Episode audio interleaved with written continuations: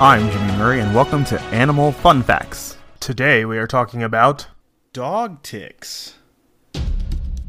Dog ticks, also called Dermacentor variabilis, is a species of tick that is known to carry bacteria responsible for several diseases in humans, included Rocky Mountain spotted fever and tularemia, also called Francisella tularensis.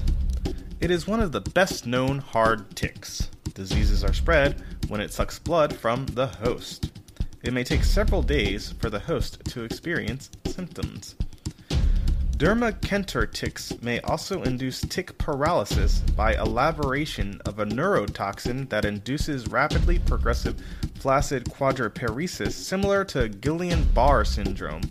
The neurotoxin prevents presynaptic release of acetylcholine from neuromuscular junctions. The life cycle of ticks can vary depending on the species. Most ticks go through four stages egg, six legged larva, eight legged nymph, and adult. Don't forget to tell your parents to send us their suggestions and yours to at the Jimmy Murray on Twitter.